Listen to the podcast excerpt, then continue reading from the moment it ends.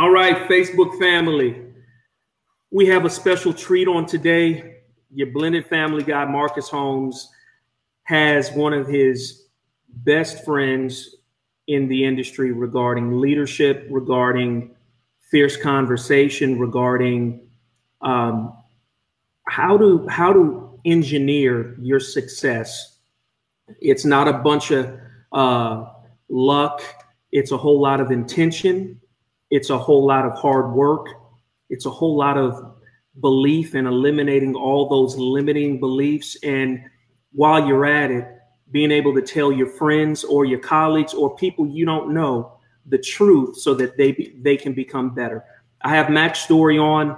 This is a guy I met um, during our our, our time uh, in the beginning when John Maxwell was just kicking off his sales program and uh, met Mack Story and I immediately gravitated towards this guy. Um, as a matter of fact, him and his son, I believe, were also getting certified, um, and his son is doing extremely well too. Man, it's going to be an awesome program. So, guys, here's what we're talking about. How did Mack break the code? It's not as difficult as you think. It's not. It's not shrouded in secrecy. But we're going to touch on how he went from a very successful job in corporate America, why he left corporate America, and why he started his entrepreneurial track of leadership and coaching so he could actually go back into corporate America and fix it from yeah. a different perspective than most people would often think. And that's the that's the point of this conversation. How did he do it? How did he do it and still have a successful marriage? How did he do it and still and still make it work and, and be blended? Because right, with the, this is the blended family playbook. How do you manage success without leveraging other things that are important? So and, and and need to be prioritized. So Mack, it's it's going to be a good one. We got some good stuff. This is the guy that that team I go to when I have some questions and I want a real answer. Mack will check me.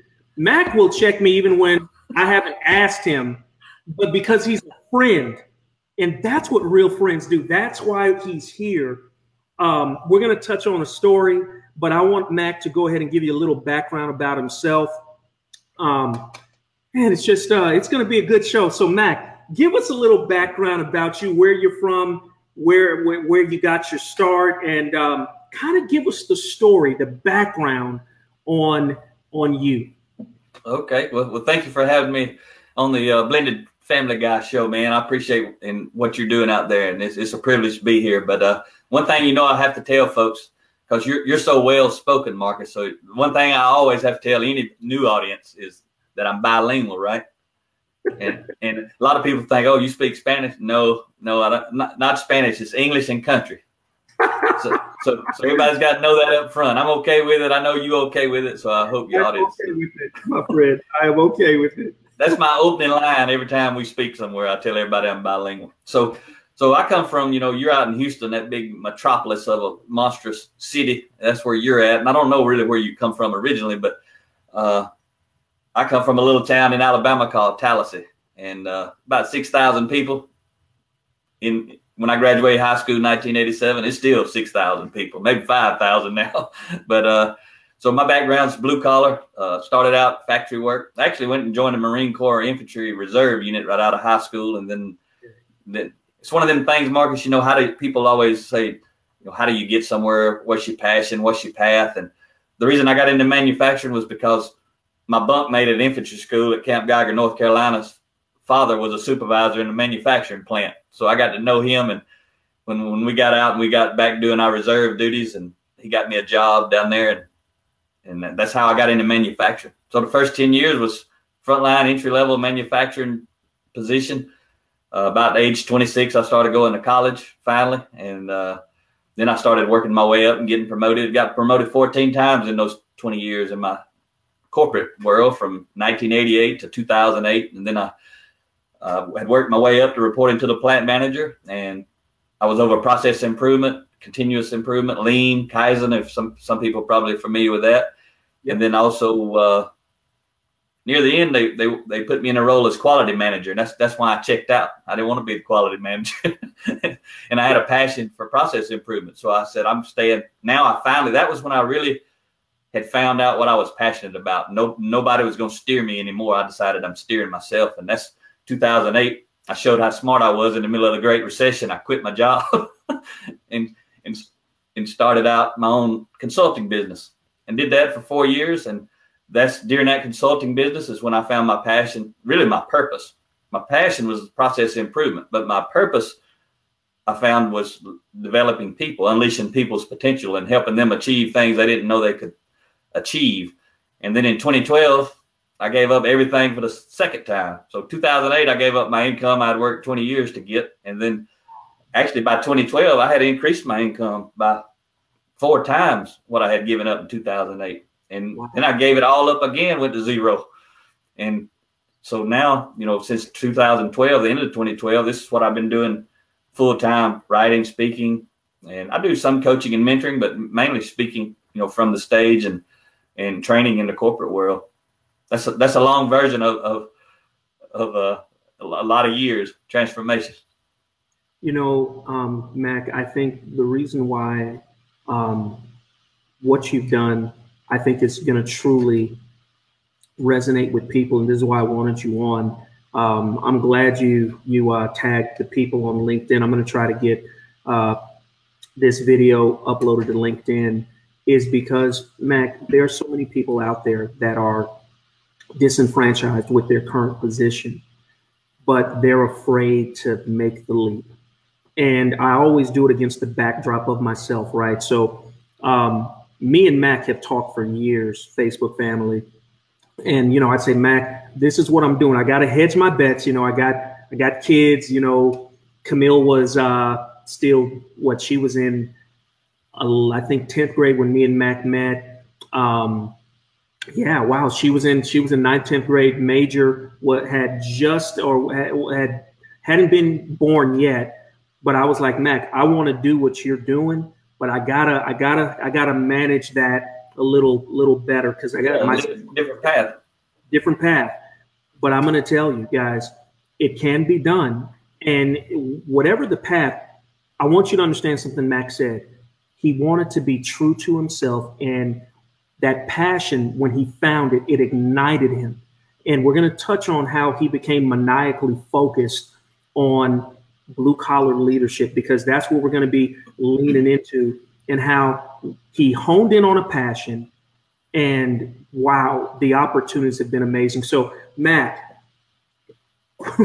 you you so i want to get this right. You quit in 2008 um, you were one of the the best probably in the country if not the world um, in terms of lean certifications right? Um, you quit uh, your job and then for four years you did consulting and then you quit again. So help yeah. people understand that. Explain that. Explain that. Both of them. Both of them. Bo- both of them, if you can, so people yeah. understand. Okay. Now, if you want to interrupt me, because I get, I get, I tell you know, if you're gonna have a last name story, you better be able to tell a story. You know what I mean, Marcus? Okay. All right. No problem. Rita tells everybody she married me for my names, but, but uh, so so really, what happened was uh, 2005 is when I started doing lean manufacturing and process improvement in, in the corporate world. And I'd always loved process improvement, but when I got into that, I really, really liked it. So 2005, I started reading process improvement books all the time about lean and, and uh, Toyota and, you know, all this stuff, the competency side, basically, of process improvement. Sure. And what I quickly realized was they always talked about the people the people. It's all about the people, but not just letting them be involved, but truly respecting the people. That's actually one of the pillars of lean is respect for the people. The other pillar is continuous improvement. So for basically, I started learning in 2005. By 2008, and I didn't know this at the time. I learned this later, but we we took a plant, a manufacturing plant that was minus three percent gross profit margin to plus 35 percent gross profit margin. I mean, it's part of a a multi-billion dollar company. That's why it could kind of lose money like that. But they decided, hey, we need to fix this thing. So we started down the lean path. So I got passionate about leading these process improvement teams. And about April of 2008, my boss, who, who's the greatest leader that I've ever personally worked for in, in my career, I write positively about him. Even though he'd done this to me, I still love him. but but the quality manager resigned. And so I was the lean manager reporting to the plant manager, and he says, "Hey," and he'd been talking to me a long time. He said, "Hey, can can you know, are you interested in being a quality manager?" I think they were probably grooming me. Actually, I know they were. Later, I found out they grooming me to be a plant manager, but I didn't want to do that. I wanted to be the lean manager. And so, the, the day that he told me, he called me in his office. He said, "Hey, Mack, stop in my, stop in front in my office. Uh, when I close the door, you know, when they say close the door, something's coming, right?" he, he said the the quality manager resigned and I'd like you to take over the quality manager role and the lean manager role. He said, What do you think, Mack? And his name's Jim. I said, Jim, he may be watching tonight. I said, Jim, I'd be glad to. Sarcastically, right? Because I done told him I didn't want to do it. But at that moment I knew that's what he wanted me to do. And this is one thing I tell you, I tell everybody when I speak, I tell your listeners right now, if you're gonna be on the team, you need to be on the field playing. And so if I'm going to be on the team, I'm going to do what the coach wants me to do. Right. So I told him, I said, I'm glad to do it. What I can't tell you is how long I'm going to do it because I don't want to do it. But while I'm doing it, I'm going to be the best at it that I can be. That's what I told him. And so we talked about it.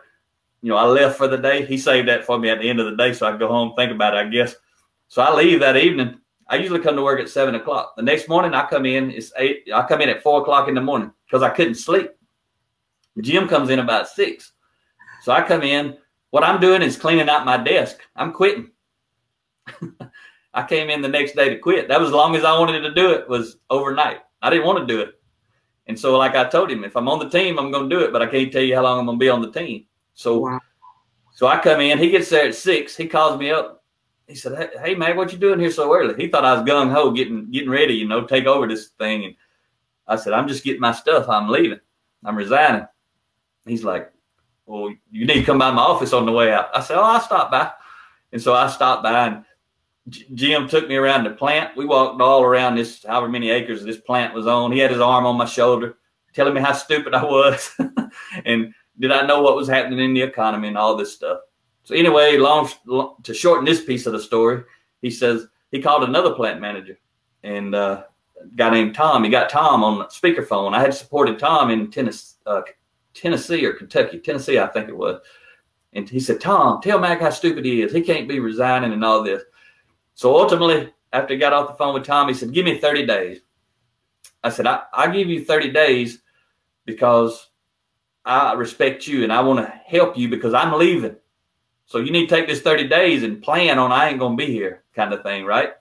Yeah. And so, like you said, when I talked to you, I was telling him the same way. I was trying to tell him, I'm trying to help him because I don't want to do this job. So I give him 30 days. And within a week, he comes in, patting me on the shoulder. He said, Man, I'm getting calls from all over. People talking about how good the quality department is doing. He said, I, I knew you could do it. I said, Jim, I know that I could do it. I knew I could do it too. I don't want to do it. oh. Right? And, and and that's the way my whole life had been. I done whatever the boss asked me to do because I could do it. I would learn how to do it. I would read. I would stay late. I'd learn whatever I had to do. I would always do it. But at that moment, I knew I was in control now and I wanted to do lean. So I went and hired a career coach, paid him $5,000 to help me transition. And I went and told him, I said, I said, Jim, got good news, bad news. He said, What's the good news? I said, Jim, I'm going to stay longer than 30 days. He said, Good. He, I said, What? He said, What's the bad news? I said, I hired, I just spent $5,000 on somebody to help me get out of here. I said, So I'm going to do it a little bit smarter. So fast forward to August, I walked in, handed him my resignation. He took it, Marcus, and he wadded it up, threw it in the garbage. My resignation. I said, "What are you doing, man?" He said, "He said I don't want this." And then, and, and then we talked about it. He said, "He said you can you you can go back to doing lean, and we'll get the quality supervisor to be the you know lead the lead quality." I said, "We can't do that now, Jim." I said, "We could have did that in the beginning." I said, "But everybody in this plant, 200 people, know what you want me to do." And I said, I'm not going to disrespect you in front of these people. I can't do it. Now I have to go. And he said, Well, just go home and think about it. I said, One more night, I'll go home and think about it. Next day, next day I come in, I, I handed him that new resignation, and he reached for it. I snatched it back. I said, Don't tear this one up because I'm not giving you another one. And you can see him, he had a paradigm shift. It went through his body, and he kind of looked serious. And he's like, I thought you'd just pin years back and do it. So I resigned two weeks later. You know, my notice was up. I actually started my business on my birthday that year, August 21st. And uh, that was the day that I, that I had the lawyer, you know, incorporate LLC and everything was, was that year. And I didn't have a business plan. I didn't have any clients. I didn't have nothing. And it was 2008 in the middle of the Great Recession. And, and I just knew I was going to do it. I took my retirement wow. and, and, out, you know, I, first time I took it out was to, to move to get that job and then to, to, to buy a house there. Not to move. I didn't have to move far, but I used it to get my house. So I took my retirement that had built up in the five years I had been there. Yes. And, and now I was going to use that until I could get build some clients. So it took me nine months. And then by nine months, I got a new client and I was making about 50% more instantly. So I wasn't that stupid, right? I went from from from a good job to making 50 percent more in just nine months, and within just a few months, I was making about four times as much. So that's you know that's it's quite a bit. Quite more. a bit. And so I, I was leading these teams. Also in 2008, this is a key point for your listeners. In 2005, a quality technician put some music on my iPod. And you got to remember, I've never, or they don't know your your listeners or viewers. I've never read leadership books. I've never been exposed to it. 20 years in the corporate career in multi-billion dollar global companies, no company ever invested one penny or one minute teaching me any of the stuff that I talk about and teach about today. So I, I was ignorant to all of that stuff. I've never been exposed to it. But 2005, my friend put the seven habits of highly effective people a one hour audio overview basically because the whole audio book's like 13 hours so he put he put a one hour highlight version on my ipod 2005 i didn't never listened to it till i started my own business i'm driving around i had it plugged into my audio my uh, stereo and i was looking for clients and across the screen come seven habits of highly effective people mm. and and i remember when zach gave that to me he said hey my friend's dad said this is a great book I said, "Isn't it good?" He said, "I don't know. I never listened to it." so he, he he may not have ever still listened to it, but three years later, I did, and it changed my life, Marcus. Every single thing that I do today and everything I've done since then is really based on those seven habits. But I started reading every day, and I introduced them to the teams I was leading between 2005 and 2012. I, I had logged over 11,000 hours leading process improvement teams, organizational change, and uh, cultural transformation. Each week was a new team of six to 10 people or so. And sometimes I did some training on leadership and, and lean where I'd have about 20 people in a room for a week. But that's what I did all the way until 2012. But what happened was I in 2008 I introduced uh, actually it was 2009 I introduced the the seven habits to the to one of the teams and said, "Hey, I never heard this kind of stuff. Maybe you guys would be interested. I said, if you don't mind, I'm just going to play it. And I stuck it in my laptop and we sat around for an hour and listened to this audio, you know, kind of boring sitting around a table. And I didn't have nothing to say. So I just hit play and we sat there and kind of looked at each other. And when we got done, I said, what y'all think? I said, I never heard anything like that. Should, should I include it or should I forget about it? I'm the only one interested. They said, oh no, I think they said, you should play that every week. So we started. And the reason I'm telling you this, this is a little longer version, but what I'm about to tell you, a lot of people ask me is, how did I get started teaching this stuff? You know, how did I get to be able to stand up in front of people and talk about leadership? With you know, with I don't need powerpoints, I don't need notes and all that sort of stuff.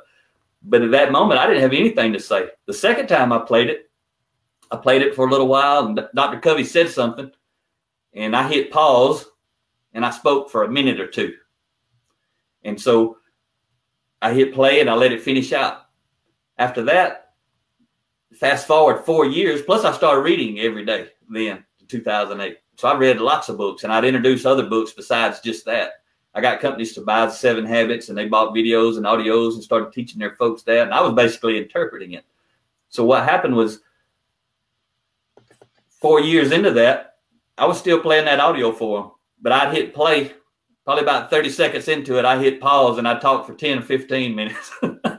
and I'd hit play and it, Dr. Covey would talk for um, 30 seconds or a minute and I'd hit pause and I'd talk 15, 20 minutes, right? 30 minutes. So, so that was really how I started. And I was sharing the books that I was reading. But when I d- discovered John Maxwell, ah. that was when I figured out, oh, I can go do this. When I saw Dr. Covey on stage, I didn't realize I could do that because Dr. Covey's, you know, PhD doctor of edu- in education and a professor, whatever you want to call him, and he was all squared away and proper. And, but he was saying some good stuff. But when I saw John Maxwell, he was just a regular dude. He was he was a PhD too, but he didn't act like it. And he didn't talk like it, and he was having fun and poking fun at you know the Barney Fife leaders, and he was trying to get everybody to be an Andy Griffith type leader. And uh, when I saw him, I said, Mack Story can do that. I can do it like that. And that was probably 2010 or so when I discovered John's books. Yes. Yep. Before, before, then, I was all over Stephen Covey's books. And I didn't know there was anybody besides Stephen Covey. I was reading everything I could find that he had written. And then one of the folks in them classes actually gave me the 21 Laws of Leadership. Got and when, whenever somebody gives you a book, when you're leading them and asking them to read, guess what you got to do? You got to read it. So I didn't want to read it, but I read it. I read it while I was in Texas that week. I read it in the hotel room in about three days. And I took it back and I said, Liz, th- this is awesome. I said, this is some good stuff. And she said, oh, I got another one. And she pulled out 17 uh, laws of teamwork. She said, you can have this one too. And I said, okay. So I took it home and read it. And then later I saw the videos of John. So now, you know, I'm starting to move that way. And by the by 2012, I decided this is what I want to go do. And you know, I was well into the six figures in, in that job, in my consulting job, and I was working every week. But by the end of 2012, I gave it all up, went to zero again. And I mean, it's I was making close to a hundred thousand in 2008, but I was making well above a hundred thousand, you know, by 2012. And it's hard to give that up. And I tell people from the stage today, I say, I know people who won't leave one job to go get a job they might like for a quarter an hour pay cut. Most people won't take a pay cut at all. They got to get the same thing or more, on, regardless man. of how happy they'll be. You with me? And yes, so sir. When I'm on stage, I tell them because a year later, Ria gave up her job in healthcare administration. So between the two of us, we had given up almost four hundred thousand dollars in income and went to zero by choice. And and so when we're on stage talking, I'll say, what would call what would make somebody give up nearly four hundred grand and go to zero when they didn't have to? And today it's pretty cool. I do it for you and your viewers. Same thing I do on stage. I say today it was because of you. I didn't know in 2012 I'm going to be sitting here today in 2018 talking to Marcus Holmes and, and his audience. Last week I was in two different water companies, water resources companies. I didn't know I was going to be talking to those hundreds of people. week after next, I'm going to be at the U.S. Navy in San Diego for doing 10 half day workshops with, with I don't know how many people they'll put out there. Last time I was there, they had in May, they had about a thousand people in a big uh, theater. And while we were there, the CEO said, These folks better be back. And that's what we're going to be back, you know, week after next. They bought 2,000 books and they, they're bringing us out for 10 four hour workshops during five days. I didn't know I was going to do all that. But when I go and I get in front of these people, I tell them, we, we did it for you. Wow. We, we did it for you. And I did it to be here to serve and help you today, Marcus, with all the people that you're serving and helping. And I just got that passion, and it wasn't about the money. And I had never, ever in my life, you know, year over year, made less money. But two times now, I had to give it all up, started over, and and it's been a it's been a long journey. It's been a long and and Mack, I I think Facebook family, this is what the cool thing is. I've seen Mack since 2010 when we met, I've seen Mack through that whole process um, do just, and I, I don't want to call it transformation because, in my opinion, Mack, the Mack that you're talking to now, that you're seeing now, guys, is the same Mack from back in 2010. It's just he has continued to refine um, his his intentions with what he wants to do in serving people. And I think that's so key. Um, I want to go back and, and I want and I wanted to share this story, guys. So this is Mack, right? so if you ever want to hire him as a as a coach, which you can, um, he, he's limited in time because he is doing quite a bit of speaking. But if you if you had um, the time and the money to invest in your um, potential, I would definitely look at hiring Mack. And here's why. I had uh, posted something on Facebook about a about a year ago. Um, well, it was back in October, maybe September timeframe. Never had played baseball, but my son was playing, and I was having the biggest challenge with the games that were late. He would play late games, so like one out of every um, two games would be a late game. Starts at you know like uh, I think seven thirty or eight. So he wasn't getting in bed until late and I just didn't like it. Me or my wife just didn't like it. And so I had went out on Facebook and just uh, um, had asked, you know, some of the parents, hey guys, what do you think about this? What are your thoughts? And you know, I was getting quite a few, you know, thoughts on it. But you know, the most sobering one came. Uh, it was either the next morning or that night. Comes Mack's story. They got to know I love you, though, Marcus. You got to tell them that before you tell them. Oh yeah, and, and, this is my point, guys. I know Mack. Mack has flown to Houston to spend time with me, guys. Just to meet you and talk to you. Just to I just meet. Wanted to do it. That I mean, so this this is this is a real friend. Tells me in the Facebook post, well, Marcus. First of all, um, you know, basically, Marcus, it's your fault, and I loved it. Now, I was at, at first it kind of shocked me because I saw it that morning, I believe, and he said, Marcus, to be honest, you you technically you should know better and it, it basically was Marcus, you should have thought about this from the beginning. You're the leader. Well, you're the leader of this family. You're his parent, and you controlled this from the beginning. You knew the schedule, and you should have thought about that from the beginning and made the decision then. And what I loved is it was such a gut punch for me, guys. Um, I wasn't embarrassed what I was was somebody who teaches on leadership and teaches people accountability and owning the process. But sometimes you can you forget when you're in the middle of a situation where emotion is involved. And you know, kids, you're emotional. That's your that's your blood. That's your your, your child. You lose it, but it's always good to have a good friend that'll tell you the truth, even when you don't want to hear it, even if they think they're going to hurt your feelings. That's what Mack's story is for me. So here's the point, guys. If you don't have a friend in your life, if you don't have a coach in your life that is able to tell you what you don't want to hear, but will tell you anyways because they want you to be the best, then I am telling you, you're not living your best life. You're not living up to your potential. And I'm pretty sure you're probably around a bunch of yes people that don't really care about you and they just tolerate you. All right. So that being said, Mack tells me what I need to hear, not what I want to hear. And he's been like that all the time. Every time I call him for advice, he gives me the best advice based on the information that I've provided him. So, guys, I'm just letting you know um, this is some good stuff. Okay, good stuff, Mack. Let's let's talk. Let's touch on this some more. Right. I want to go into this blue collar leadership. I saw what you're doing, but what what this blue collar leadership has taken off and grown wings. What what happened? How did you start seeing that the blue collar industry versus white collar was was an untapped market that you've plugged into and it has totally exploded? Let's touch on that. Yeah, it was no the first the first book that I ever was going to write was going to be blue collar leadership, and I started writing it in 2013, but I didn't finish it.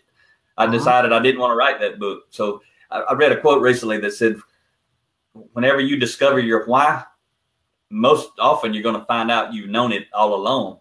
Absolutely. And, and even with leadership, you know, it took me a long time to get to leadership, but when I first started college at age 25, working in the factories, you know, six, seven days a week, 10, 12, 14, 16 hours a day. When I started college, during that time as a single parent, the, my, the classes that I liked the most, they were all my elective classes. I took psychology, and really leadership is the psychology of influence.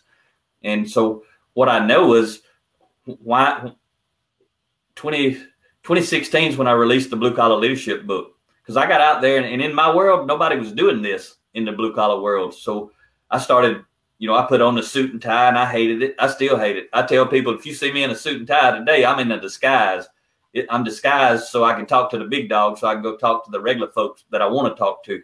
But today, you see, this is my uniform, my blue collar leadership shirt, got my sleeves rolled up. I have my blue jeans on, and that's the way I go speak today. And that's the way I want to speak. That's that's who I am. I do wear the fancy little shoes, but I'd rather put on some hiking boots. But I try to put a nice belt and shoes on. But anyway, so what happened? How did I get back to that? Was I just kept growing and growing, and my passion kept taking me back to the blue collar people.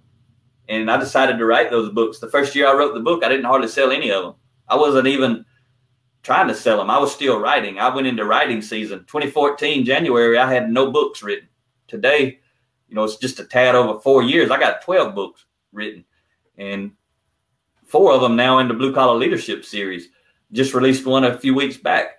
But what I've discovered, and, and a year ago, Ria says you need to hone in. My wife, you know, the the the she she saw and felt even what I couldn't see and feel in myself, and she's like, you need to wrap everything around blue collar leadership. And our the name of our company is Top Story Leadership.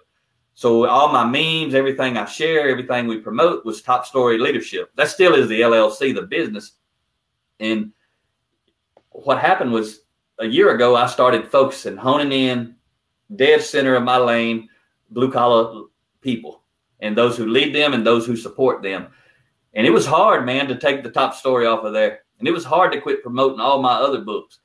And and and just say I'm going to be the blue collar guy on LinkedIn. And I only did this recently on LinkedIn. I took my suit and tie picture off and put this picture with this shirt on. I just paid a photographer, you know, in the last month or so to to do a bunch of pictures in this shirt, and that that's been hard. But what's crazy is the first year I sold none of those blue collar books, and hardly not a lot of the other books. But just in the last six weeks, I've, I've sold ninety thousand dollars worth of books. That's okay, what so happened. Wait That's what happened. Yeah. So, guys, I, w- I want you to understand that. Okay. So, so here is,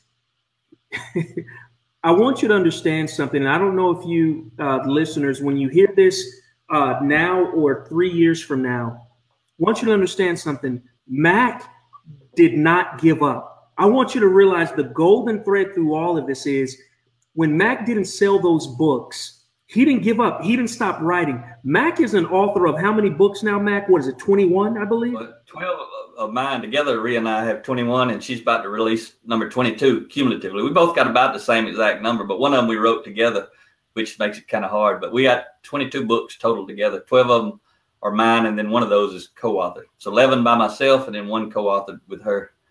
And, and we just do it. You know, you know why we got that many books, Marcus? I was talking to somebody today, and the reason – this is where people mess up. They get whatever it is they want to do, they figure out what they can't do, and they dwell on that. And then they talk to somebody else and tell them what they can't do. And because they're right, whoever they're talking to agrees, oh, yeah, you can't do that. But how are you going to get from where you are to where you want to be is figure out what you can do and go do it. Like I would rather have been speaking. I'd rather not have 12 books. I'd rather have been speaking on the stage all those years and been too busy. But nobody was hiring me what could I do? I could go build my LinkedIn brand. I could I could go create thousands of memes. I can go write book after book after book. When I'm not doing what I really really want to be doing, I do what I can do. And now people will say, "How many you sold?" I'm like, "I don't know. I don't even care. You know, I'm just writing the books. They're going to sell one day." And and now that I'm getting focused, even in the blue collar world when they buy the blue collar book and they read it i tell them i want this to be a bridge. It can be a bridge to all my other books that you think are not for you or it can be a bridge to all the leadership books written by whoever out in the, the hundreds of thousands of them in the world. They're for you too. You just don't know it. So what i did and, and i you know for the viewers that didn't see it what i did was put their name on it you won't find any other leadership books out there that's got a blue collar leadership on the title when they see this they know that book's for me they know it's for them.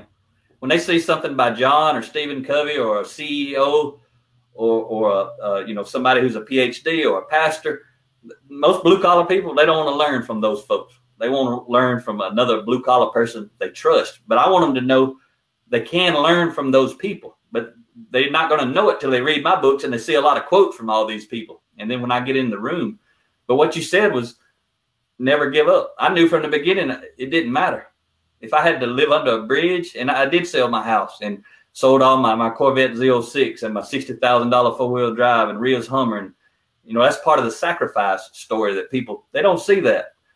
And and nobody would ever have known the financial struggles we went through because nobody we didn't let people see it, but we wasn't bothered by it.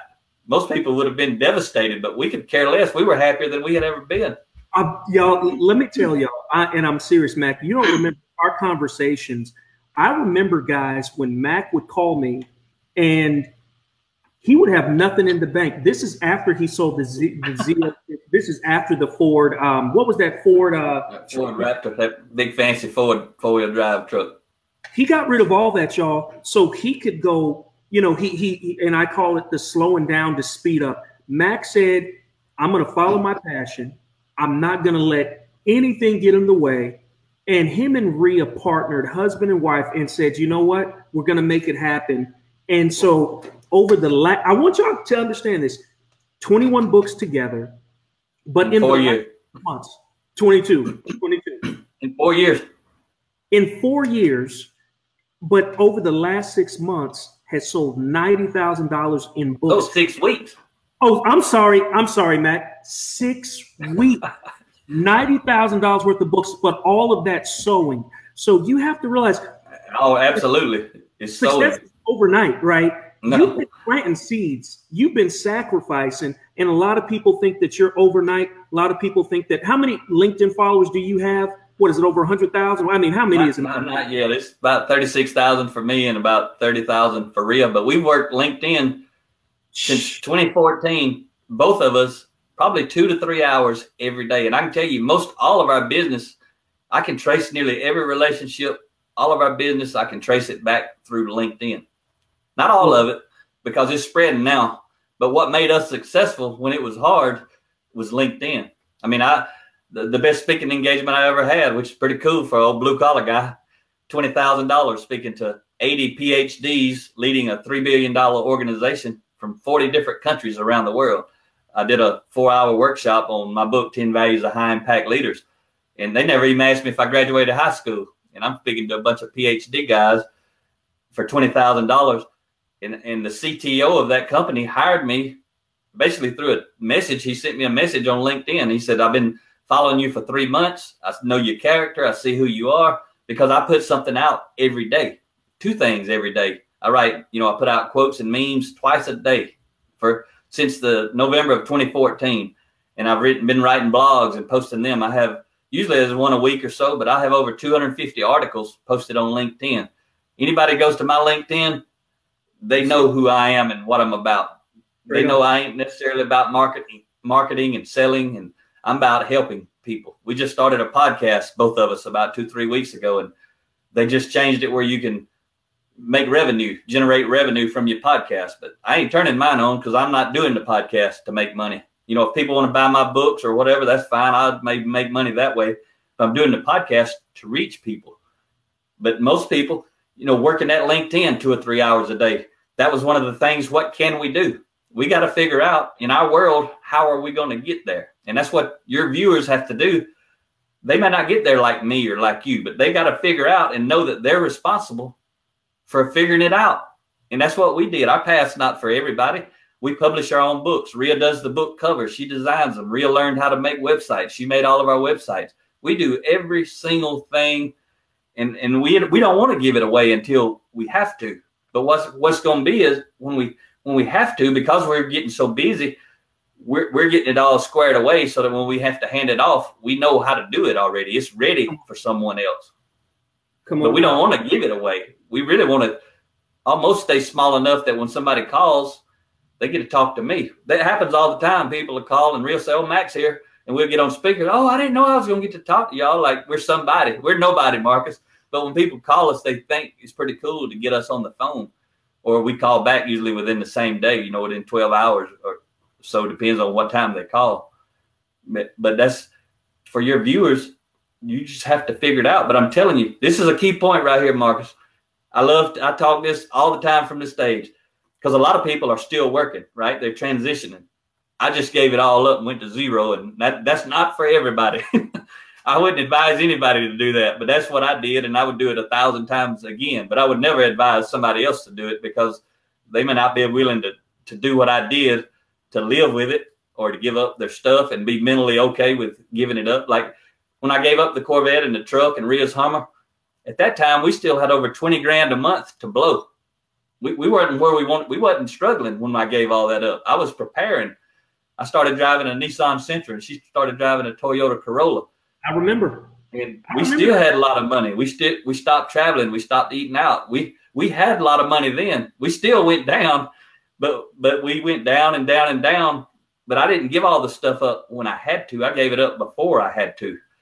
When we gave up our house and moved to Atlanta, we were down to kind of have to, but it was because we wanted to keep going. We wasn't about to quit. That's right. So the thing I want to tell your viewers who are still working whether they're going to do something like we're doing, I'm doing, or they just want to advance and they want to grow in their career, doesn't matter. The principle is the principle, it applies. And what I tell people, you can get ahead a little bit by working hard from nine to five, but you're going to accelerate and launch like a rocket if you work hard from five to nine. And I'm talking about when you get off of work, not when you're at work. I was talking to somebody this week, Marcus, in a group, and they said these were people in a city government I talked to a county government too, but I was at the city government. One of them said they were talking about not being able to get raises because city, state, federal, county government, there's not a lot of money to just you know promote everybody and give everybody raises. And a lot of people work there forever because they got good benefits. And they was talking about you know how to how are we gonna get a raise or I can't give the people raises. I said, first of all, everybody in this room is satisfied with what they're making. Because if they wasn't, they wouldn't be coming in here today. You know, they didn't like that. That's some leadership truth, right? But I said, what I want them to know is you can double your pay. Everybody in this room, I said, how many of you would like to double your pay? You know, everybody would like to double your pay. I said, you could work here for another 20 years. They could never give you a raise and you could double your pay. They're like, how, how are you going to do that? I said, from five to nine and weekends. I Come said, on. my brother, my mother, they make a lot of money. They just buy and sell stuff on marketplace you know, off of Facebook. I mean, they making a lot of money. My mom's put a lot of money in the in the bank doing that stuff. My brother makes a lot of extra money. He's a corrections officer, so he works for the state. They ain't got a lot of money. And what I tell people, see, people, you know why we blame people, Marcus? Because there's only one other choice. Uh oh. Uh oh. Right? uh oh. Hold on. I got I got that one's got to go out. why do people? You know why do we blame other people? Because there's only one other choice.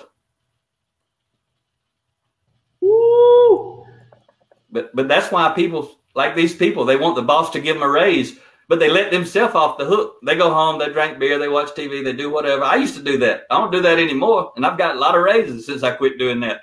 But I don't do it anymore. Or you know, or they go hunting, they play golf, they do whatever they do with the money they do have, but they ain't worried about their time to go get themselves a raise because.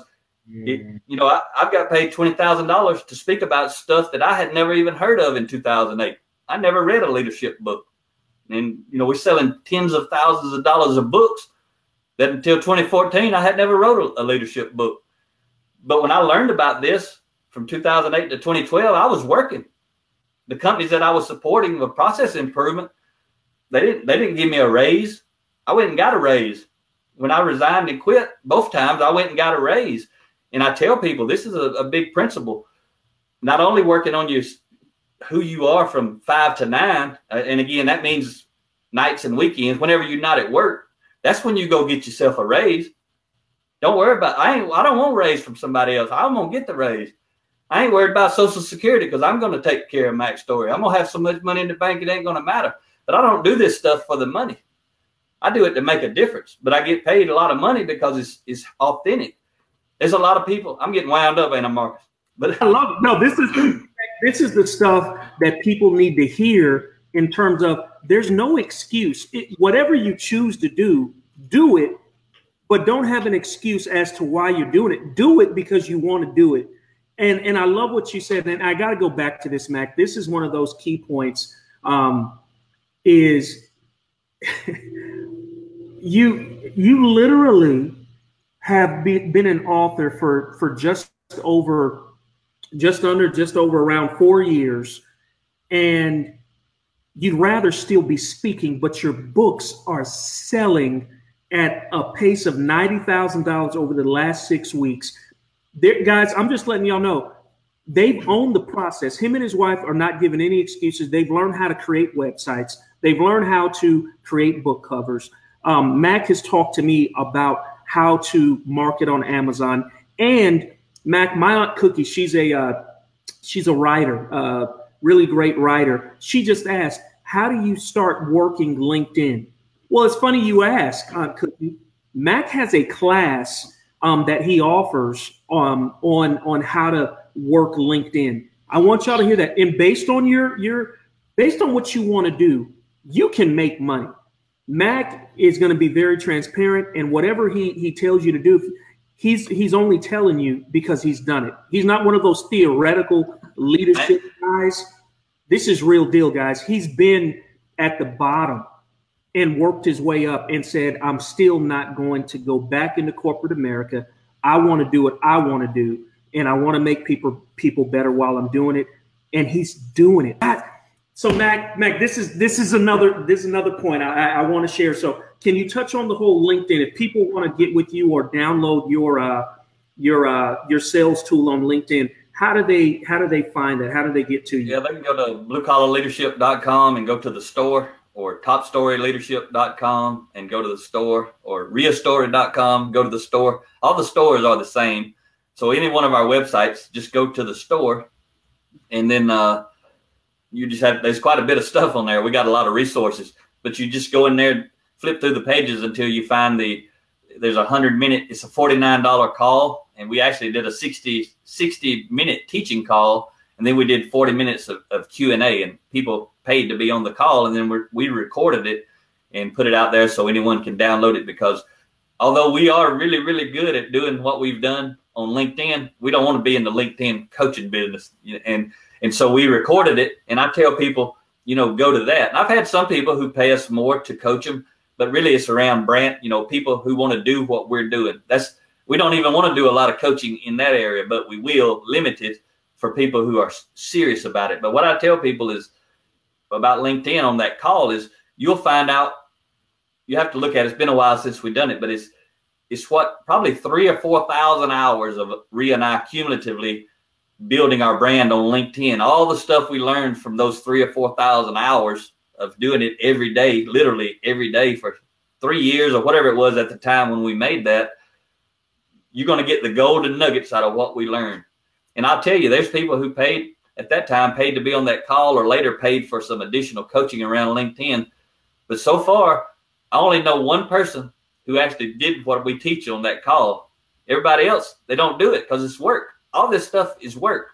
Most people, I know people who've been in coaching programs, certification programs with a bunch of different people, all different, the gurus, they all got a program. I know people who's been through all of them. They've been doing it for years and years and years, but they ain't doing what they want to go do.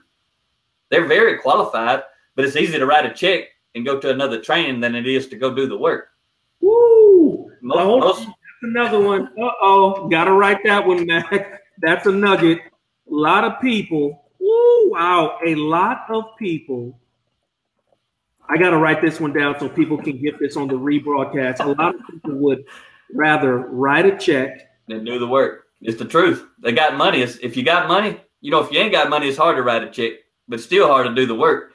But if you got money, it's just easy to pretend you're trying to get somewhere by writing checks and going to training. Write a check and go to training. And I ain't bad mouthing the training. The trainings are are great. But if you've been doing it for a long time, you got to really ask, when am I going to really, when am I going to do what it is I want to do? Or, or am I just enjoying, is it just personal growth and development? If that's what it is, that's no problem. But if you want to go do like something I'm doing, what you, you're doing, you know, Ria, if, if you want to go from wherever you are and you want to become a speaker, trainer, coach, author, whatever it is, you got to do the work.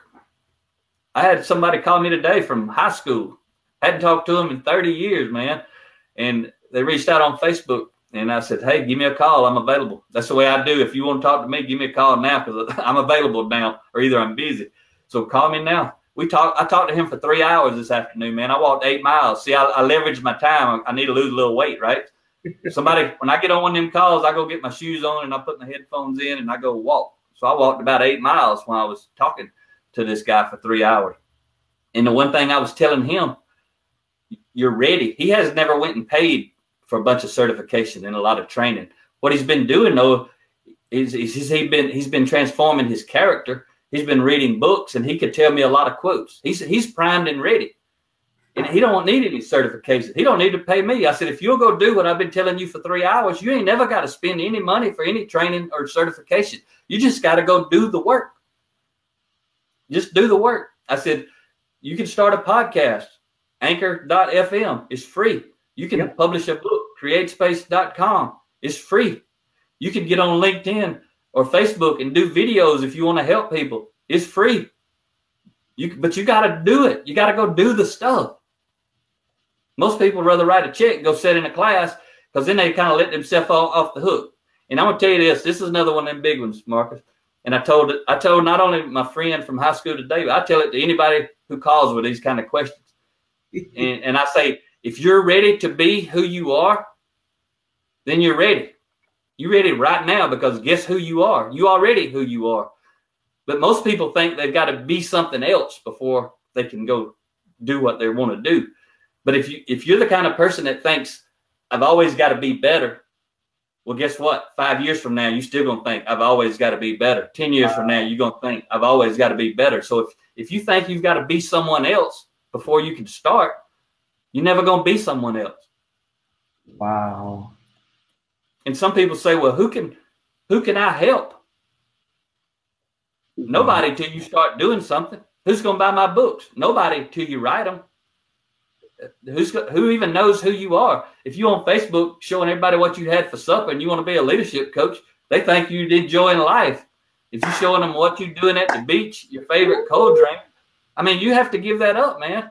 I mean, you, know, you don't have to, but if you ain't doing what you want to do, you got to figure it out. I don't have personal social media. I don't even read social media. You just lucky that time that I gave you some advice. That was a God thing because I don't scroll social media. I see whatever's on there when I open it. Guess what was on there that day, Marcus? My Good question. Because I don't scroll it. God, God want me to talk to you that day because I don't, I don't look for that stuff. And there's nothing wrong with that. I'm not beating up people who do that on Facebook. Yeah, absolutely not. Right. That's but that that's what most people do on there. I'm just saying, and this is another tip. And I told my buddy that today from high school, and I tell other people, you got to be. This is a tough one to digest, but it it ain't really. it just don't sound right. You you got to be what you want to be before you get to be what you want to be. Yeah. And it doesn't even make sense. It's like the chicken and the egg, right? I'm going to tell you what's going to come first relative to this. You got to be what you want to be before you're going to get to be what you want to be. I was writing books. I was an author. I wasn't selling them. I was writing them though. I was posting blogs. I was doing everything the folks who are already being what I want to be are doing, and probably doing it at a higher level because they done got into the marketing and the promotional and all that stuff. I'm still in the giving mode, and I hope I stay that way. I don't ever want to be the mass marketing guru selling all this, join this email list and share my. I, I don't want to be that. I want to. I want to be. My model is give, give, give, and the rest of it will take care of itself. And so but I want to go back to that. You have to be what you want to be before you get to be what you want to be. And that means if if you want to if you want to be seen as a professional in this world, you need to be a professional in this world long before you get paid for it. That's why I gave up my social media. You go back through my history, you don't see what I had for supper. You don't you don't see what I'm doing. If it's something, anything I share is something about leadership because I want anybody who comes to any profile of mine, when they look at it and they see it, I want them to see this guy is eat up with the leadership bug. This this is what his life is about. This is who he is, and they can go search all they want for my personal life, and they ain't gonna find it unless they come get in it.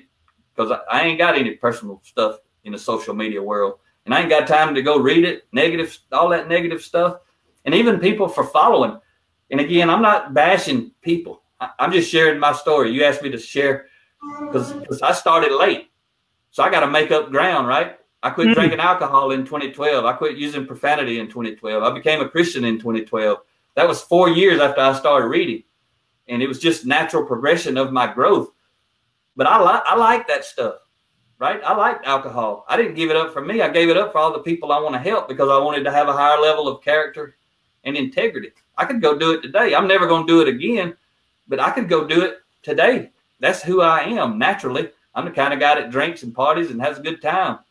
But I'm becoming something for somebody else. That's what led me to give up all the stuff. That's what led Ria to join me and give up everything. Man, man, you, you, um, I, Facebook family, y'all know the people I have on this show always leave me speechless at some point during the conversation, and it has just happened again. I want you to understand something. For all of you who are who think that you're over the hill and life is over, I want you to understand something. Mack just said something that I think was so profound that really within the last four years, he has experienced such. I, I mean, I don't, I don't want to say Mack, and I don't want to put words in your mouth. Almost exponential growth, not just from a monetary perspective, but from a spiritual, a life perspective, and he does never he never wants to become the point to the point where he's only giving because there's an ulterior motive of getting. Mack, and I'm just telling you guys, Mack is a giver. He is an open book. And I think that's why he'll always be blessed. That's why he is blessed. That's why he's going to speak at Yale, him and his wife, Yale University, about blue collar leadership in October. when I when I first met Mack, if he had said, "Yeah, Marcus, um, I'm getting ready to go speak to Yale, Yale University about blue collar leadership," I would I wouldn't have laughed because I know me, but I would have said in the back of my mind, "Okay, uh, yeah, I don't see that one." But he is speak, and Yale went to him, guys. This isn't Mack soliciting business, soliciting. I don't solicit business. I answer the phone and email. Come on, guys. This is some. Even when I was broke, I didn't solicit business. I, I don't like cold calling. I don't like going asking people for business. I went through the gutter and I said, I'm gonna do it my way, and my way was gonna be serving and, and then word of mouth advertising and do so much stuff for free. Keep keep going. I didn't want to interrupt you, but that's no, I, I just I want you I want the team to understand if you want to follow someone who has done it and has been in the trenches, making it happen for his vision, his dream. Mack Story is the poster, you know, the, the poster guy for that. Him and his wife, they oh, both she, really good jobs. She, we we teammates. I mean, she, but she Ria's Ria's a huge part of this. I mean, we support each other whichever way we need to. But she's she's huge, man. But oh, so guys, I'm just letting y'all know I have Ria on in a couple of weeks. So, uh, blended family playbook. I'm now doing this twice a month instead of four times every week. The reason why is one, uh, I own my process, right? I'm coming out with quite a bit more content and I have to devote time to do that. Plus, every Sunday was actually taking away time with me spending from my family. So, guys, I need you to understand something. My family is number one most important thing to me. I will not leverage that.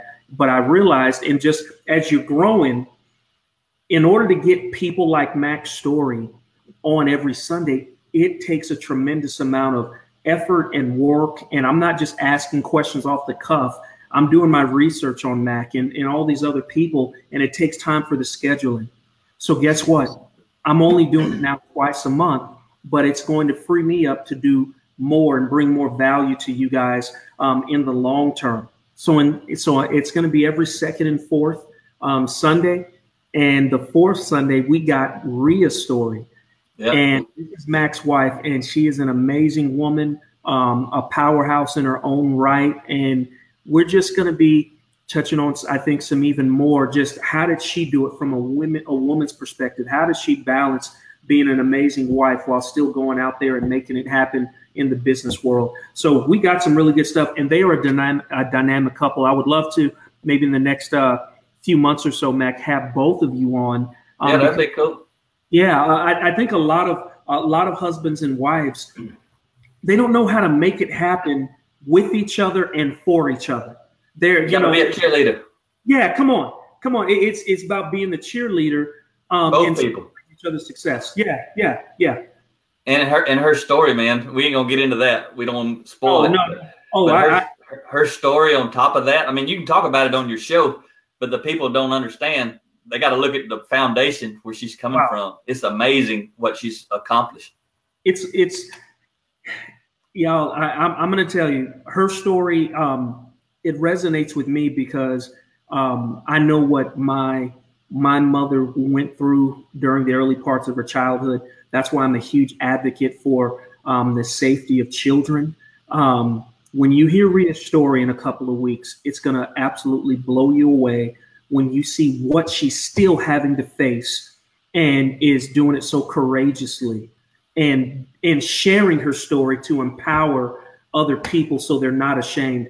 It's absolutely exhilarating. Um, it's going to be a great show. And i want y'all to see something.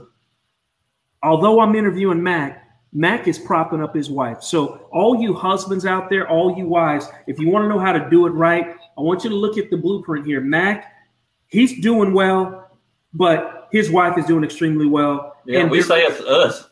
Yeah. Hmm? Yeah, it's us. We say it. Us. You know, it's not really me or her. We, we it's like every bit of it is us. It's a team.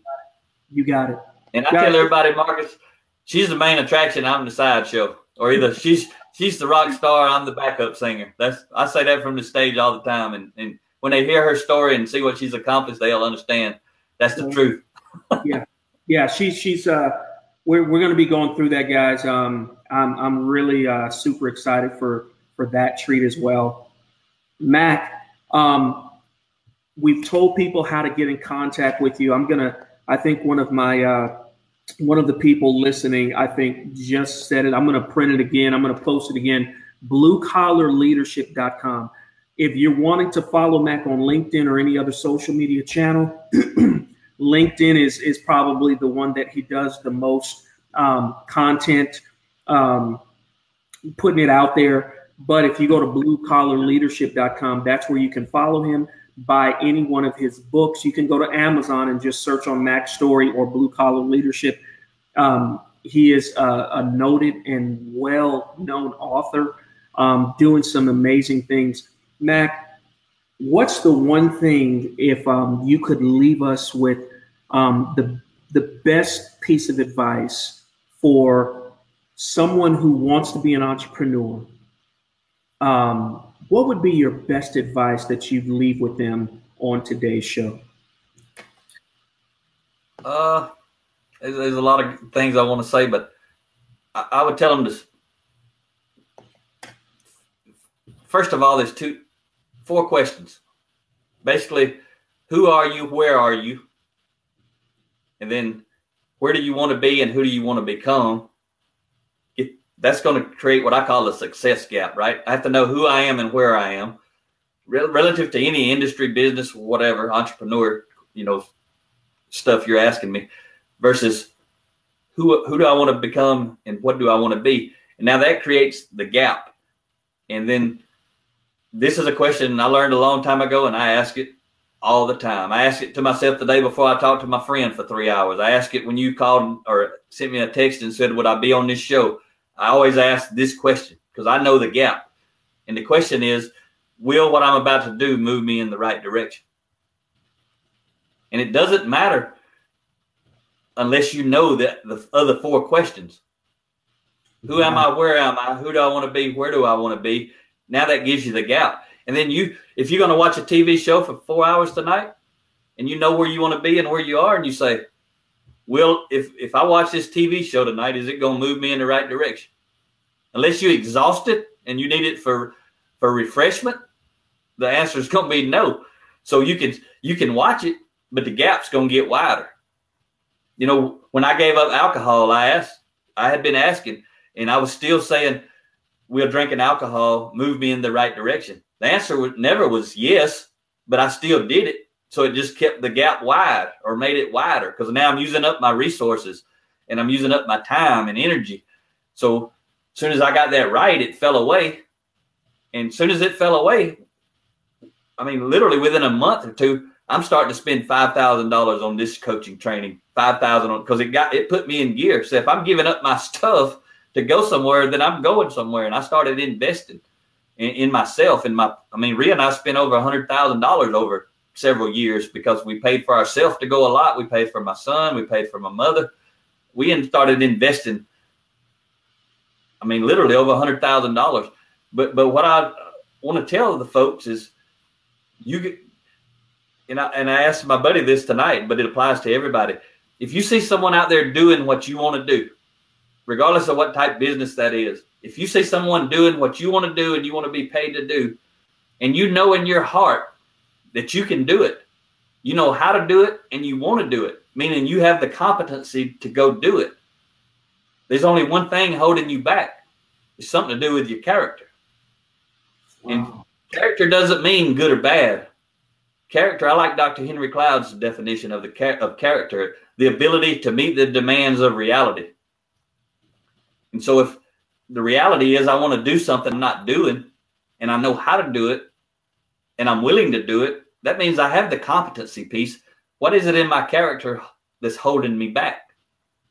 I mean, it's it, that answer is anything. I mean, anything anything that's holding you back. It's your choices. It's sometimes people won't give up. You know, like I made a lot of sacrifices. I heard someone say one time they said, uh, I think it was John Maxwell said, if you want to find out what kind of leader you are, go lead a go lead in a volunteer organization. Me and Ria started one from scratch, and and I quit consulting every other week for a year.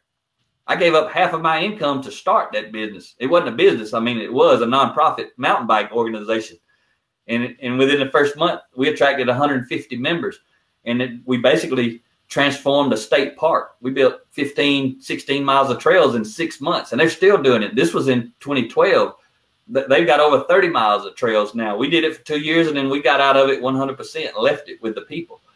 And, and that's, that's the key is anybody who's learning and growing, they can't just read a good quote and say, I like it. They got to read it and then go apply it and say, where does this fit and start doing it.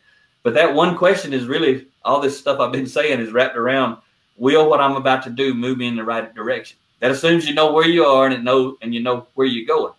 And you really got to know that. And then you got to have the discipline and if can I share a little bit deeper on this for Absolutely, a minute? Please, please. Yes, this is good. This is good. So I've got a book called 10 Foundational Elements of Intentional Transformation, How to Become Your Best Self.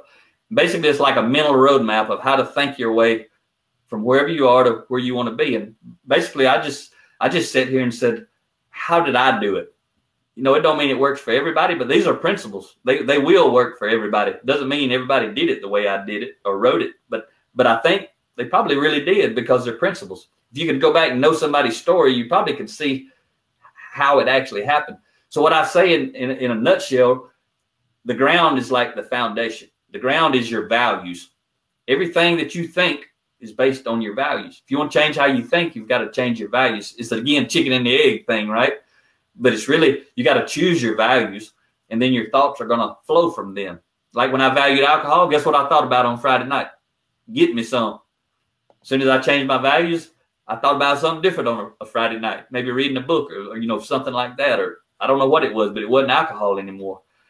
And again, I'm not judging people. That's just my story. So what I say in that book is the first level is thought is the foundation of choice. And again, it's based, everything's based on values, but thought is the foundation of choice. One of the millions of choices you can make is to choose a vision for yourself or to borrow a, vi- a vision from someone else. So vision now becomes a foundation of hope. When you can see where you want to be, or someone else can paint a picture, and you can say, "Oh yeah, that's that's where I want to be," and you can buy into it. So you can borrow the vision from someone else, but either way, you've got to have a vision. No matter if you came up with it or you borrowed it. Once you borrow it and stick it in your head, it's your vision. Got it. So, so now the vision becomes the foundation of hope. You can't just have hope. You got to have a vision to generate the hope. But like John Maxwell says, hope is not a strategy. But you got to have hope, I say, to develop a strategy. And so hope becomes the foundation for sacrifice. Like when I said, when I saw John Maxwell and I said, Oh, I can do that. I can speak like that. I can do it his way. I can cut up and have fun and be authentic and be myself. So that hope allowed me first the vision gave me the hope that I could do it. the hope become the foundation for the sacrifice. When I started investing time, money, and resources and, and giving up stuff, that's the sacrifice. But again, the sacrifice is not going to get you there either. That's why this is like a foundational mm-hmm. deal. You got to stack it up. Giving up alcohol, even giving up money, like we say, writing a check for training, all that's sacrificing money, time to go to training. But now, sacrifice becomes the foundation for discipline. The sacrifice alone ain't gonna get you there. Hope ain't gonna get you. You know, it all stacks up. But now, when I sacrifice, I can leverage the sacrifice by this with discipline. and that's when I started investing uh, the, the money. But not just that, because again, that's the sacrifice, but the discipline to go apply, like the discipline to take that nugget and go start a volunteer organization. I could speak for days on what I learned and accomplished as a volunteer leader of an organization. I was the founding president, and Ria was the, the founding uh, secretary. So, discipline, if you have the discipline to do what you need to do, right? Will what I'm about to do move me in the right direction? That's where the discipline comes into play. And now, discipline becomes the foundation for growth. That's what's going to allow you to grow. that growth based on everything below it, which again started with your vision, that was based on your thoughts and your values. The growth leads to positive change, right? Just like John Maxwell says, you can change without growing, but you can't, or you can grow without changing. Let me, no, I said it backward. You can change without growing, but you can't grow without changing. So that's why I got growth first. Growth becomes a foundation for change, positive change if it's based on everything I've been describing below it, that change is going to be positive. So now this positive change in your life becomes a foundation for success. And then the positive, uh, the success now becomes a foundation for significance. You know, success is about me, significance is about we. And when I started giving everything up, I was successful. That's why I had to give it up because I had achieved it. But I gave it up for somebody else and I gave it up to become significant and help other people become successful, hoping that they're going to give it up and become significant. So then significance becomes the foundation for your legacy. So really, that little book, and it's 30 chapters, three pages each. The first two, because there's 10 foundational levels, elements. So the first two chapters in each is me teaching. The third chapter is me sharing some of my most transformational personal stories. So there's there's 10 sections, three chapters each. First two is teaching. The third one is a story related to my life. And real simple. You can read them in six or seven minutes. All my books are like that because I wrote them for people who don't like to read. Because the most, the, the people who are struggling the most, and they're not the only people who need to read more, but the people who I want to talk to a lot, the most frontline entry level blue collar folks, they don't read a lot. Most of them have never, even John talks about eh, just in general, most people who graduate college, 30% of them have never read another book. Uh, same thing for high school. It's 30 to 40% for both stats. Somebody who graduates high school never reads another book. 30 to 40%. Somebody graduates college never reads another book. But entry level, frontline, blue collar people, hardly any of them ever read another book. And so I wrote my books, 30 chapters, three pages each. Most all of them. The first two were not like that, but everyone since has been. And it's so people can read them and digest them easy, and people love them. They buy stacks of them because they say, "Oh, these are easy. I can read those." And guess why I write them? I want somebody to read it. But see, some people think I got to write a big, thick, fat book so somebody will think I know something. And I'm like, write a little book, and stack twelve of them together, and you'll have you'll you'll have some stuff. You know what I'm saying? But people are gonna read the little books. That's what I'm talking about. This, Mack, I, I, there's so many nuggets uh, that you've dropped. Wow guys, in, in here, let me, I'm to go back and thread through um, so I don't have to repost it. But here is where you can get all of this content that you're hearing. The great thing about Mack, you're going to hear it in his books. So he practices what he preaches, and what you're hearing now, you're getting for free. But if you want some more, go and buy the book. Uh, but I'm, I'm just telling you, this is this is uh, Mack, this was more than what I, I, I intended it to be, but I knew it was going to be something like this. Um, this has been great. I, it's 8.15. Um, I could go another hour, but um, I'm gonna I'm gonna go ahead and and, and uh, call it a night. I know it's 9:15 there. Mack, this has been good. I have you back on again. Um, what's what you know outside of Yale in October? Can you just let everybody know what are you doing over the next few months? Is there a new book coming out? A, a new um, system? You're, you're you know some new content. What's going on with you over the next few months? Ria's about to release a new book. I just released one. Actually, I was mowing the lawn today and thinking about the, the next one I'm going to write, but I, am not going to do it just yet. But uh, week after next, like I, I think I shared with audience, it's going to be with the Navy in San Diego. We're doing 10 half day workshops. Uh, as soon as we get back from there, we we're going to uh, uh, water resources department. Uh, we got three things coming up, and we're, we're going to another a chamber of commerce. They they hired us in. They do they get 50 to 75, 100 business owners. We're going to do a full day workshop on on change happens and uh, uh, leadership gems. Ria's book.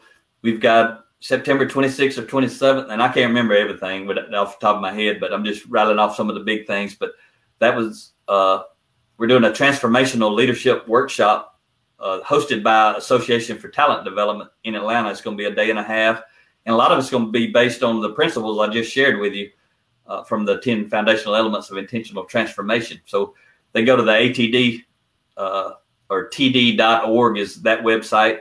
Also, they can go to Top Story Leadership and look under events, and they can find out any of our public events. We don't put all most everything we do is private, so we don't we don't really uh, publicize it. Right, right. Yeah, all of those. So it don't look like there's a lot on there, but it's because we don't do a lot of public stuff. But the public things we actually do are on there. We're actually going up uh, September 10th, 11th. We're going to be in Lansing, Michigan, talking to about 15 or 20 prison wardens for a two-hour session on maximize your leadership potential. They go through a nine-month program every year uh, called the uh, Wardens Exchange, and we kicked it off last year. Ria did uh, in in San Francisco, and we toured San Quentin with the wardens and stuff like that. And then this year, we're going to be at the graduation of the one this year, and we're actually speaking together for a couple hours. Uh, just got a call yesterday, just sharing some stuff with you, and had, had some leaders.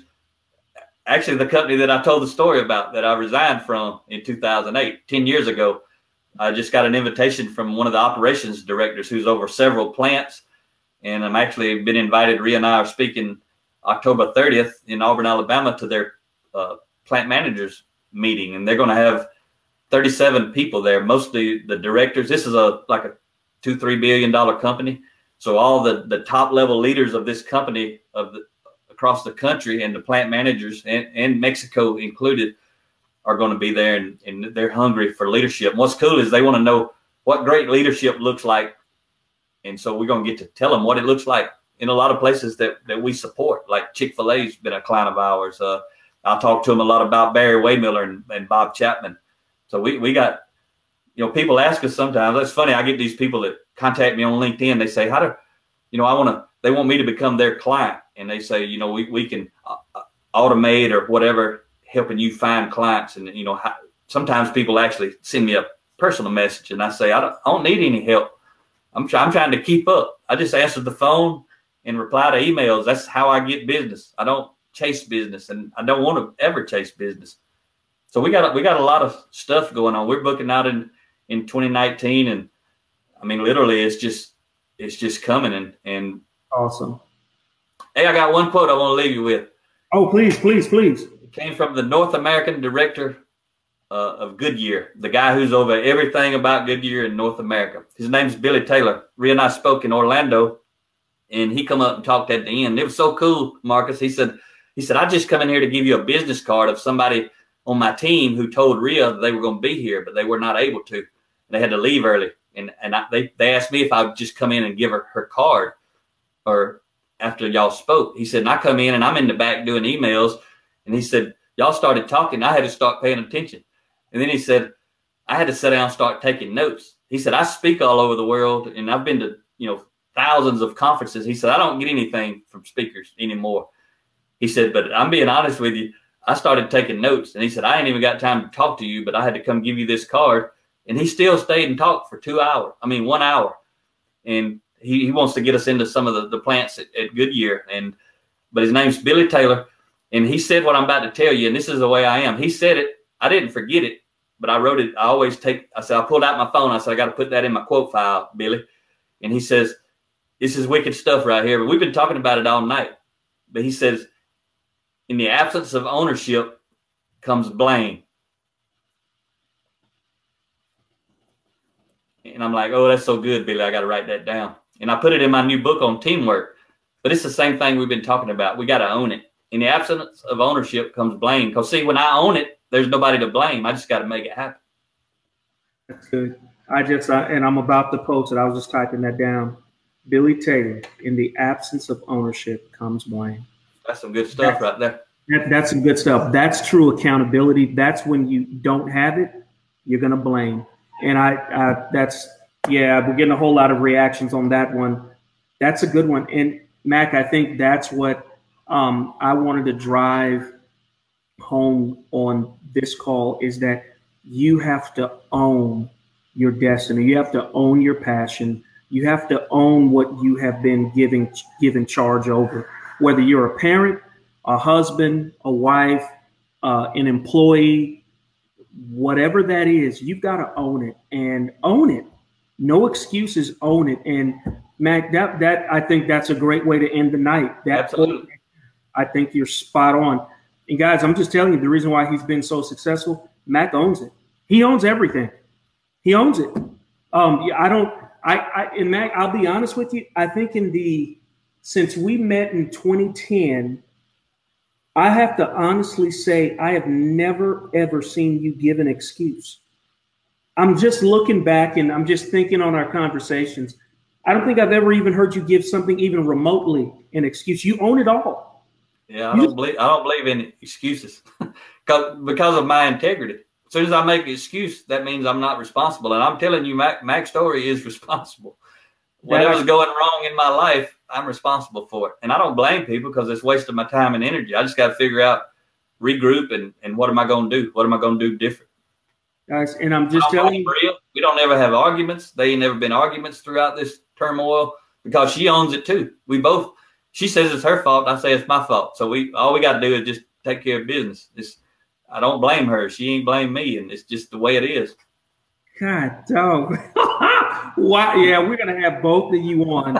we're gonna touch on that. That's wow. Um, yeah, we're gonna touch on that. We got to bring you guys back on as a guest and from a husband and wife. I, I, know. I know you got to go. You want to hear that rafting story?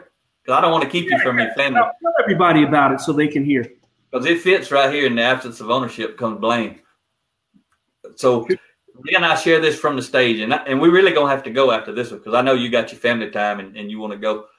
And so we tell this story from the stage. Ria actually tells it, and then I make it funny, funny, make fun of myself and some stuff. So we tell this story about going rafting, and Ria explains that we went on this rafting trip. It's only been a few years ago. So the first day we went on a nice, calm. We got in a two-person kayak, and we we going down a nice, calm creek. You just kind of float. You don't have to do anything, and it was just wonderful. And and but I wanted some action. So the next day we go up to North Carolina to a place called the Nantahala River, and it's a little more whitewater. And at the end, there's actually a class three rapid where they got bleachers and people watch. Even people in big rafts turn over at the class three rapid sometime, and people in the kayaks definitely do a lot of times. And so we decided we're going to do that. So we get out, get it scheduled. We go get out, get on the river. And she's like, "You want to practice before we just head down the river?" And I was like, "No, we got this." And and and she says, "I don't know. I've never really done much two person kayak." And she says, "The person in the back is supposed to steer." So I got a paddle with one blade on it, got a handle on one end and a blade on the other end. She's in the front, and that person gets a double bladed oar paddle. So all you gotta do is just flip flop, and you it's easy to switch from side to side. But in the back, I got the single blade, so I had to switch hands and and everything, right? So we start down the river, and the boat, you know, it's white water and all kind of crazy, and the boat's going sideways, and I'm trying to get her to steer. I'm trying to steer, but I couldn't do it by myself, and and I'm like paddle on the right, paddle on the left, and she's not doing it, and we it's just ain't working, and and you know I'm thinking all this stuff I learned I, I got, I don't want to get reactive. I don't want to get angry. I don't want to get mad. I'm like, Let, us just pull over and I, I get out. You, you can go down the river. I, I'm trying to stay married, right? Because if you if you know my track record, I, I got a bad track track record of that before I met Ria, but we've been together 18 years, so I'm, I was liking it. So I want to stay married. She says, "No, you can't get out. We got to we got to go." So this whole time I'm back here frustrated, and and she's trying to. I don't know if she's trying to steer or not. I think she's not trying to steer. I don't know what she's doing, but I'm like, right what we just talked about about in the absence of ownership comes blame. And i'm trying not to blame her. I'm trying to say and i was saying it how is this my fault? I'm in the back. She's in the front. The boat's going sideways. She can help. How is it my fault? And what i'm trying to do is take ownership. And i'm trying to figure out though how how is it my fault if i'm in the front i'd just start steering nobody'd have to tell me it'd be automatic so i'm asking my subconscious I've got all this stuff. Give give me something. And it was cool. It came from 2008, but it wasn't because I remembered it from 2008. It's because I listened to this a thousand times, that one hour audio of the seven habits. And so it was like Dr. Covey whispered in my ear. He said, never delegate methods, only results. Soon as that hit, it was like, never get, never delegate methods, only results. What have I been doing the whole time? Paddle on the right, paddle faster, paddle on the left. Whoa, not yet. Hold on. Now paddle on the left, paddle on the right. Constantly directing, giving her direction. I was delegating methods the entire time. Soon as I had that thought, and I knew, as soon as I had it, I knew it was my fault. I was like, see that big rock? See the smooth spot on the left? Let's go there. And I delegated results, right? Go there, go to the left of that rock. Soon, as soon as I did that, the kayak just turned and we went straight over there. And I was like, it is my fault. But if I wouldn't have knew that, Marcus, I'd have got mm-hmm. out of that boat. Without I did it out loud, I probably knew better than that. But in my mind, I would have still thought it was her fault. Because in my mind, I already thought it was her fault. But I was challenging myself that if I want to be the owner, it's my fault. No matter what it looks like or what it's going on, it's got to be my fault. It. And man. so I just kept searching for what is it that I'm not doing right. And as soon as that happened, it was obvious it wasn't my fault. That's the greatest lesson from that principle that I ever learned. I was already doing it in the past, but at that moment I wasn't doing it because my emotions were getting the best of me. I was getting angry because I didn't want to get dumped in that water. and it was cold and rough. And I never got dumped in the water. And we got a picture of us going through that class three. It looked like somebody timed it on purpose. She's like this. I'm like that. I mean, our paddles are like if you put a, a protractor on them, they like the same exact angle. It was just wicked. And she makes the joke, and she said, "Yeah, when we got out, he said, let's go do it again." And I made oh. the joke. I say that's because I got a train now, right? but, but really, who's trained is me. Wow. But but that was that's a good example of saying I'm the leader, regardless of what's going on. And even if you can't figure out how to fix it, if you still want to take ownership, it's still your fault. And that's when you got to say, this happened today because I don't know something I need to know. Wow. And and that's humility and that's that's saying whatever's wrong in your life, whatever's wrong with my business, whatever's wrong anywhere, if I'm the leader, it's because there's something that I don't know. If I can't fix it, it don't mean it's somebody else's fault. It still means it's my fault. That's why I read books every day because there's a lot of stuff that ain't right in my life still. I'm not at the level I want to be at. I'm not speaking where I want to speak at. I'm not being sought after by the people I want to be sought after by. But I'm getting there, right? We talked about I'm making progress, but everything that don't happen, I don't blame the market. I don't blame I don't blame anybody. I, I blame me for not knowing something. Mack, this has been again that story and then what you just tied into it. That right there is enough I'm going to be peeling that off and probably posting that on Instagram. What you just said, I think, is phenomenal. Own it, own it, just own it. And if if it's my fault, it's because there's something I don't know, and that's what should always push people to continue to be a constant learner, a, a learner for life. Absolutely. If, if I think it's somebody else's fault, it's because there's something I don't know. Wow. Or, or I know it and I'm not doing it. One, wow. of, one of those two. Yep. This is good stuff, Mack. Man, I, have had fun, Marcus. It's, it's, hey, you know what? They need to know. This is whenever we talk on the phone, it's no different. It's the same exact oh yeah conversation. oh yeah, guys, I'm just letting y'all know um, when you hear this, this is the same kind of conversations we have, um, this dialogue. So um, you want to reach out to Mack, you know how to do it, bluecollarleadership.com. Um, great guy, doing some amazing things. We'll have his wife on in two weeks, Blended Family Playbook um, listeners. So I'm excited. Mack, thank you for giving me the last 90 minutes of, of uh, your time. This has been awesome. Thank you so much. My pleasure, man. Keep doing what you're doing. Anybody watching the news, they, they know we all need to be better. Our you country, our, our, world, is everybody needs to go to the next level and beyond. You don't, got it. Don't play small. It's time to play tall, whatever that means. Next level. It. Thank you, Marcus. This is good, Mack. Thank you again. Hey, we'll be talking soon. Thank you so much, man. This has been this has just been great. All right. All right. Have a good evening. All right. Okay. All right.